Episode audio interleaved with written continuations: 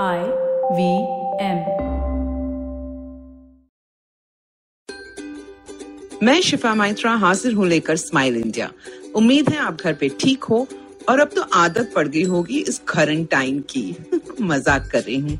पर सोचो ना, कुछ वक्त के लिए तो भीड़ भड़ाके, बस, ट्रेन की धक्का मुक्की ट्रैफ़िक की कतारों से हम सब बचे हुए हैं। तो मेरी मानो, खुश रहो और खुशियाँ बांटो।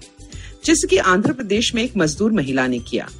काम तो बंद था, पर वो रोज अपने घर से देखती थी कि धूप में कुछ पुलिस वाले सड़क पे लोगों की चेकिंग करते थे, कुछ को डांट कर घर भेज देते थे।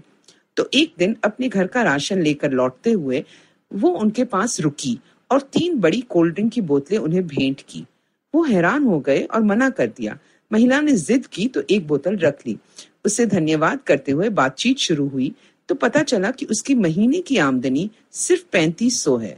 पर उसमें से भी पैसे जोड़कर उसने कोल्ड ड्रिंक्स ली उनके लिए जो अपनी जान को खतरे में डालकर हमारी जान बचा रहे हैं।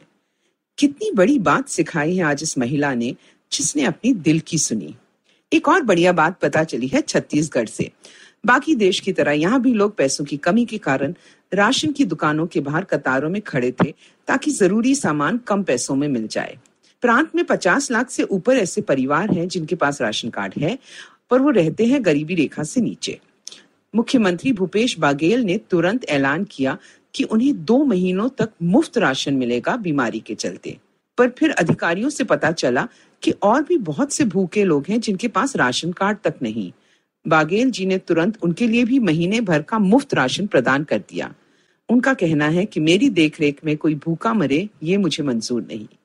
इसे कहते हैं सच्चा लीडर। वहाँ मिजोरम में कुछ युवाओं ने एक अच्छी पहल की। एजवाल में वो एक यूथ क्लब का हिस्सा है, पर महामारी के चलते सब घर पे हैं, किताबें पढ़ रहे थे, पर जब सब किताबें खत्म हो गई तो उन्हें एक तरकीब सूझी प्रशासन से बात करके उन्होंने अपनी और क्लब की लाइब्रेरी की सूची तैयार की और एक मोबाइल लाइब्रेरी शुरू की। व्हाट्सएप के द्वारा लोग किताबें मंगाते और लौटाते हैं और ये युवा पुलिस से पास लेकर लोगों के घरों तक किताबें पहुंचाते हैं। लॉकडाउन में ऐसी सुविधा तो सब चाहेंगे, है ना? अब जरा सोचो अपने पहले जन्मदिन के बारे में। नहीं याद है ना? बच्चों के लिए नहीं, पर परिवार वालों के लिए ये बहुत ज़रूरी होता है। इसलिए लुधियाना का गर्भ परिवार परेशान था जब उनकी मायरा का बर्थडे लॉकडाउन में आया। हेड कांस्टेबल गुरदीप सिंह रोज की तरह एरिया के लोगों से बात करने आए तो उन्हें ये बात पता चली। उन्होंने अपने सीनियर से जाकर कहा, हर कोई बच्चों को लेकर भावुक हो जाता है। तो शहर की सबसे अच्छी केक शॉप खुलवा कर मायरा के लिए केक बनवाया गया।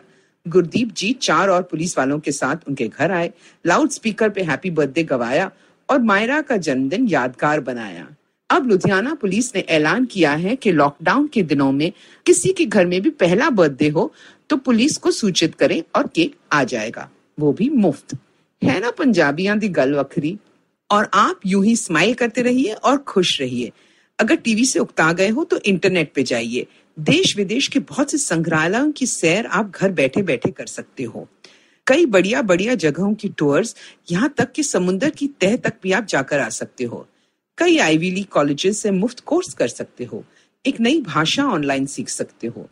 और हाँ देश के बारे में अगर और खुशहाल खबरें जाननी है तो फेसबुक पे गुड न्यूज़ इंडियंस का पेज ज़रूर देखें। और पॉडकास्ट सुनने हैं तो आईवीएम का ऐप डाउनलोड कर लो, या जहाँ से भी आप पॉडकास्ट सुनते हो आईवीएम को ढूंढ लो। अगली बार तक अपना और अपनों का ख्याल रखना।